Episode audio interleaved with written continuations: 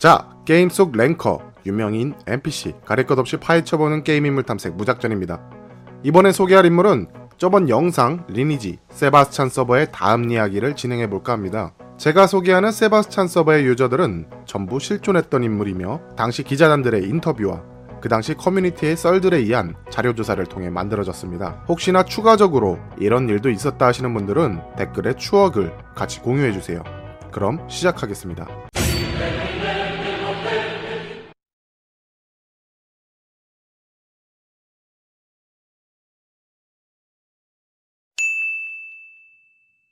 2001년 5월 중순경에 에이즈와 가시나무의 동맹 파기 사건 이후로 또다시 한번 영원할 것 같았던 철벽 동맹이 이젠 너무나도 쉽게 동맹이 깨지게 되어버렸습니다. 그것도 동맹을 다시 합친 지 일주일 만에 벌어진 일이었죠. 군주들은 서로 괜찮다고 했지만 이미 혈맹원들은 서로 불신이 깊어져 있는 상태였기 때문에 벌어진 일이었고 그리곤 다시는 동맹으로서 만날 수 없게 되었습니다. 가시나무 혈맹은 에이지 혈맹보다 인원수가 월등히 많았기 때문에 앞으로 다가올 기란성은 자신들과 엔트 혈맹의 싸움이 될 것이라고 생각을 했습니다. 그리고 유저들의 민심은 가시나무 혈맹 쪽으로 기울어져 있었기 때문에 에이지 대 가시나무 플러스 유저라고 볼 수 있었죠. 2001년 5월 30일 10시 기준으로 전 서버의 빅 이벤트인 기란성 공성전이 열렸습니다. 새로운 서버가 열리고 처음으로 하는 공성인 것처럼 어느 서버에나 태풍의 눈이었으며 화제의 중심이었죠. 물론 세바스찬 서버도 말이죠. 기란 공성 시간 2시간 전 세바스찬 서버의 모든 혈맹들은 긴장을 했고 기다리던 대규모 공성전이었기 때문에 이전부터 여러 사건들이 있었지만 만발의 준비를 한 상태였습니다. 많은 혈맹들의 최종 목표가 켄트성에서 기란성으로 바뀌었던 것처럼 리니지 월드에서 기란성이 차지하는 비율이 엄청났기 때문이죠. 이때 공성전을 참여한 대표 혈맹들의 위치는 대략 이러했습니다. 동문은 가시나무 혈맹이 막고 있었고 서문은 엔트 혈맹에서 완전히 봉쇄한 후 입구를 막고 있었죠. 그리고 공성선포 시작 10분 전인 9시 50분에 서문을 기준으로 전투가 시작되었습니다. 바로 에이지, 사혈, 드림 혈맹이 서문을 수호하고 있는 엔트와 람세스 혈맹 쪽으로 들어왔고 곧 대규모 필드전이 시작되었습니다. 엔트 혈맹 쪽은 외성문 입구를 막으면서 자리를 이탈하지 않았고 람세스 혈맹의 공격진으로서 엔트 혈맹의 진영을 방어하고 있었습니다. 여기저기서 난전이 이루어지는 듯한 모습을 보였지만 곧 인원수의 우위에 있는 엔트와 람세스 혈맹에서 기선을 먼저 제압하였고 구경하는 사람들로서는 상대방에 비하면 인원수가 대단히 적은 에이지와 사혈 등이 그냥 꼬장을 피우는 정도로만 보여줬습니다.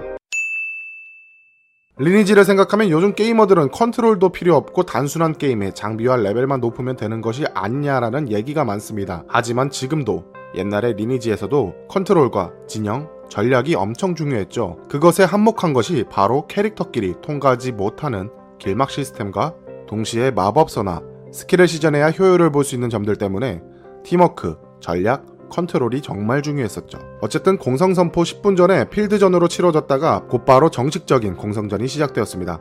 동문에 위치한 가시나무에서는 일진부대가 제일 먼저 내성안으로 진격을 했습니다. 그러나 이상한 일이 벌어졌습니다. 내성안에서는 이미 가시나무도 엔트 혈맹도 아닌 기란은 우리 집이라는 혈맹이 장악을 하고 있었습니다. 호칭과 혈맹 마크를 달고 있지 않은 에이지 혈맹원들이었죠. 여기서부터 문제가 생기게 됩니다. 도대체 내성 안에 있었던 그들은 몇 시간 전부터 그렇게 외성문 두 곳을 완벽하게 봉쇄하고 있던 가시와 엔트 연합, 그들의 방어진을 어떻게 피하고 내성 안으로 들어왔냐는 것입니다. 모니터링 요원의 공지에 의하면 공성이 선포되자마자 내성 안에 있던 사람들은 전부 밖으로 튕기게 되어 있었다라고 전했습니다.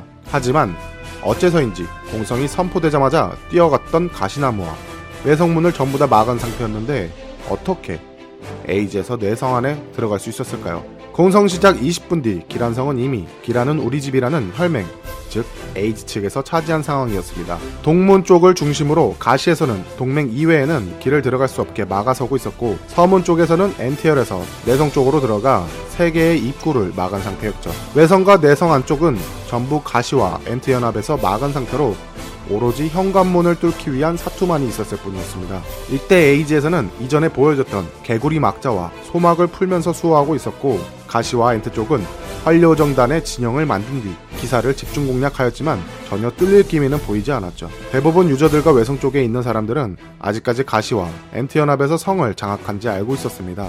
그만큼 공선전 시작하기 전에 엔트혈의 임팩트가 대단했고 설마 공성이 이렇게 될 것이라고는 아무도 상상할 수 없었습니다. 결국 가시와 엔트 연합에서는 현관문의 방어를 뚫지 못한 채 공성전을 패배하고 말았고 에이지는 명실상부 최고의 성을 차지하게 되는 순간을 만끽했습니다. 공성이 끝난 후 예상대로 많은 사람들에게 운영자의 비리가 아니냐라는 항의가 있었고 에이지의 공성 전략과 어떤 수법으로 성을 차지했는지 궁금증을 유발하게 되었습니다. 당시 처음으로 기란성을 차지한 그림공주의 말은 이러했습니다. 혈원들과 함께 밤을 새며 준비를 했고 집중력이 떨어질까봐 중간중간 쪽잠을 자면서 공성전을 기다리고 있었다고 합니다. 에이지에서 처음으로 세바스찬 서버의 켄트성을 차지했던 것처럼 성이란 것은 인원보다 전략과 운이 좋아야 얻을 수 있기 때문에 이번에도 운이 좋았다라고 설명을 했죠. 처음 시작하면서 외성문을 수호하고 있는 많은 인원들을 보고 기가 질려서 성을 차지하지 못할 것이라고 판단을 했지만 우선 공선전을 선포하고 입안으로 기억된 외성 바깥쪽으로 바로 날아갔습니다. 그리고 조그만 틈새로 이용하여 투망을 입은 상태로 가시열과 함께 내성 안으로 들어가게 된 것이었죠. 가시나무 열맹이 내성으로 진입하기 시작했을 때 그 틈을 이용했던 것이었습니다. 그때 이상하게도 가시 측에서는 허술하게 디텍을 쓰지 않고 있었고 그렇게 가시 어른들이 방심을 하고 있을 때 바로 투망을 벗고 왕자에 앉게 된 것이었죠. 그렇게 가시 어른들은 성 밖으로 내쫓게 되었고 싸우게 되었습니다. 그들은 처음에 인원수가 많은 엔트와 가시어를 보고 이번 공성은 성공하기 어려울 곳이라 생각했지만 오엔 서버 캔성 군주와 약속을 했던 것이 있었습니다. 오엔 서버 쪽에서는 만약에 에이지가 기란성을 차지하게 되면 오엔 서버에 있는 인원들이 세바스찬 서버로 옮길 것이고 차지하지 못한다면 세바스찬 서버 에이지 인원들이 오엔 서버로 옮기기로 했던 것이었죠. 에이지는 전략은 좋았지만 항상 혈맹원들의 인원수가 부족했기 때문에 서로 윈윈할 수 있는 약속이었습니다. 그리고 기란성을 먹은 직후 성이 통일되기 전까지 그리고 필드전이 계속되는 한 세율은 50%로 진행할 것이라고 얘기를 했죠. 에이지 열명원들이 모여있는 한 PC방에서 갑자기 차단기가 내려왔었습니다. 그리고 바로 두꺼비 집을 열어서 확인을 했었는데 두꺼비 집에 전선이 잘려있던 것이었죠. 아마 적혈 쪽에서 진행한 것이라고 판단을 했는데 그게 바로 공성전 중간에 벌어진 일이었었습니다. 그들은 바로 옆에 있는 PC방으로 뛰어가서 공성전을 진행했었다고 합니다. 과거 세바의 강자로 군림했던 에이지를 상대로 하며 서로 동맹을 맺었던 것이 2001년 5월 그리고 6월 기란성 공성전과 켄트성 공성 등으로 대변화 속에 당당히 기란성에 입성한 가시나무 혈맹 그리고 에이지 혈맹이 사라지고 켄트성으로 입성한 엔트 혈맹. 그 두 개의 혈맹은 동맹을 맺었었지만 결국은 시간이 지나자 위태위태하던 동맹 상태 또한 파기 직전까지 몰아쳤죠. 세바스찬 서버에 반항혈이 없어서 가시 측의 사성 동맹 체제로 변화가 되었던 2001년 9월 가시의 독주가 시작되자 유저들은 저주 서버라고 반발하기 시작했는데 이때 엔트혈과 가시의 동맹이 파기가 되면서 또다시 유저들은 팝콘을 들기 시작했죠 또한 5성을 차지하고 있던 스케일 혈맹 역시 엔트 혈맹을 적으로 규정하고 가시와 힘을 합쳐 뜻을 같이 할 거라고 얘기했습니다.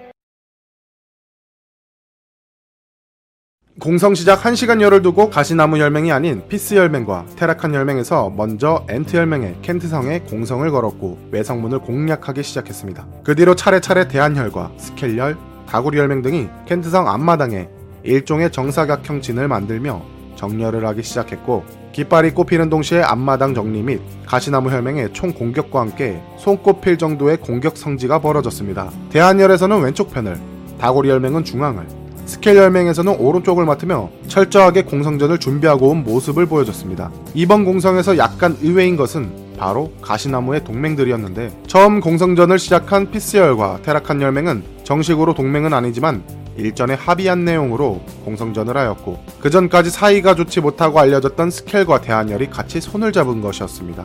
그리고 다구리 혈맹과 대전 혈맹의 참전이었죠. 가시나무를 포함하여 약 7개의 혈맹이 켄트성을 위해 대규모 공성전을 벌이게 되었던 것입니다. 하지만 이 당시 유저들이 가시나무를 보는 입장엔 이러했습니다. 유저로서는 가시나무의 편을 들어주고 싶질 않지만 혈맹으로서는 켄트성을 공략하고 싶은 것은 당연하다. 많은 유저들이 가시나무가 켄트성마저 차지를 한다면 독재 체제의 저주 서버가 될지 모른다고 말하지만 우리 혈맹은 가시와는 상관없이 독자적으로 켄트성을 공략한 것이다. 켄트성은 그 수익성과 방어에 용이한 어떠한 성들보다 더 값진 것이다. 이번 동맹 파기건은 우리 같은 혈맹에게는 하나의 기회인 것이라고 말을 했죠. 그와 반대로 엔트 혈맹의 편을 들어주는 유저들의 입장은 이러했습니다. 가시나무가 만약 켄트성마저 차지한다면 세바 서버는 저주 서버가 된다. 우리는 사성 통일을 반대하며 데포로주의 DK와 맨 혈맹처럼 양분된 세력을 원한다. 유저들은 성혈보다 반항혈들을 지지한다. 현재 상황을 보면 엔트 혈맹이 반항혈이라고 말할 수 있다. 많은 유저들이 앞으로 세바스찬 서버를 위해 싸울 것이라고 생각한다. 이렇게 말이죠. 혈맹원들의 입장으로서는 켄트성을 노리고 일반 유저로서는 상반대의 입장인 것이었습니다. 그렇게 많은 사람들의 신념과 목표로 멋진 공성전을 연출하였고 유저들은 리니지라는 게임 속 한 개의 서버에서 공성전, 혈맹이란 짜릿함 속에 게임을 즐기고 있었습니다. 그리고 극심한 lag 현상까지 말이죠. 그렇게 해는 얻고 외성문을 중심으로 방어에 임한 엔트 혈맹에서는 결국 방어전에 성공을 하였고 그렇게 공성전은 막을 내렸습니다. 엔트 혈맹은 가시나무와의 동맹 파기 이유에 대해서 이러한 이야기를 꺼냈습니다. 하이네 성이 나온 뒤 서로의 입장 차이가 나게 되었고 추후에 나올 것이라고 보도된 아덴성이 나오면 그것을 가시가 차지하며 다시 하이네 성을 스켈에게 주고 엔트가 기란으로 입성하게끔 의견을 내었지만 가시 쪽에서는 이미 오성이 수익이 얼마가 안 나오니 하이네 성을 스켈에게 밀어주고 수익이 별로 나지 않는 오성을 엔트에게 주겠다고 얘기했습니다. 그렇게 서로 의견을 좁혀가며 해결할 문제였으나 가시 쪽에서는 엔트와 상의 없이 동맹 혈맹을 여러 개 만들었고 엔트, 가시나무, 동맹 체제 중에 대한혈맹과 적대혈이었지만 가시는 이것을 보고 가시분들은 대한과 싸우지 않는다라고 엔트에게 전했고 엔트는 또 한 번 뒤통수를 맞는구나라고 생각을 했었습니다. 더군다나 대한혈맹에서는 엔트가 가지고 있던 성에 공성을 걸어왔었는데 같은 동맹군이었던 가시나무가 대한혈을 지지한다는 입장으로 보여줬던 것이었죠. 엔트의 군주는 자기 마음대로만 하려는 가시에게 화가 났고 먼저 동맹을 깨려고 한 것은 아니었지만 이미 가시 쪽에서 피스, 대한, 스켈 등 동맹혈들을 늘려가며 결국 엔트에게 켄트성 공성을 참전하겠다라며 공식적으로 동맹 파기를 알리게 되었죠. 그렇게 엔트혈의 입장은 앞으로 무한으로 기란, 윈성, 오성에 꼬장을 갈 것이라고 전했고 동맹들을 모으는데 주력하며 기란과 윈성을 칠 것이라고 전했습니다. 옛날에도 그랬듯이 다시 한번 일반 중립 유저들에게 도움을 요청할 것이라고 전했습니다. 옛날 에이지와 가시나무의 동맹 파기가 되었을 때 에이지와 사혈이 윈성 공성을 하였을 때 엔트혈과 동맹들이 없었다면 가시나무는 분명 처참하게 졌을 게 분명했을 텐데 엔트는 가시에게 더 이상 끌려다니고 싶지 않다며 서로의 이익을 위해 동맹이 되고 싶다고 전했었습니다. 그리고 고세는 이렇게 얘기했습니다. 예전 저희 목표였던 에이지가 사라질 때까지 이제는 가시나무가 사라질 차례입니다.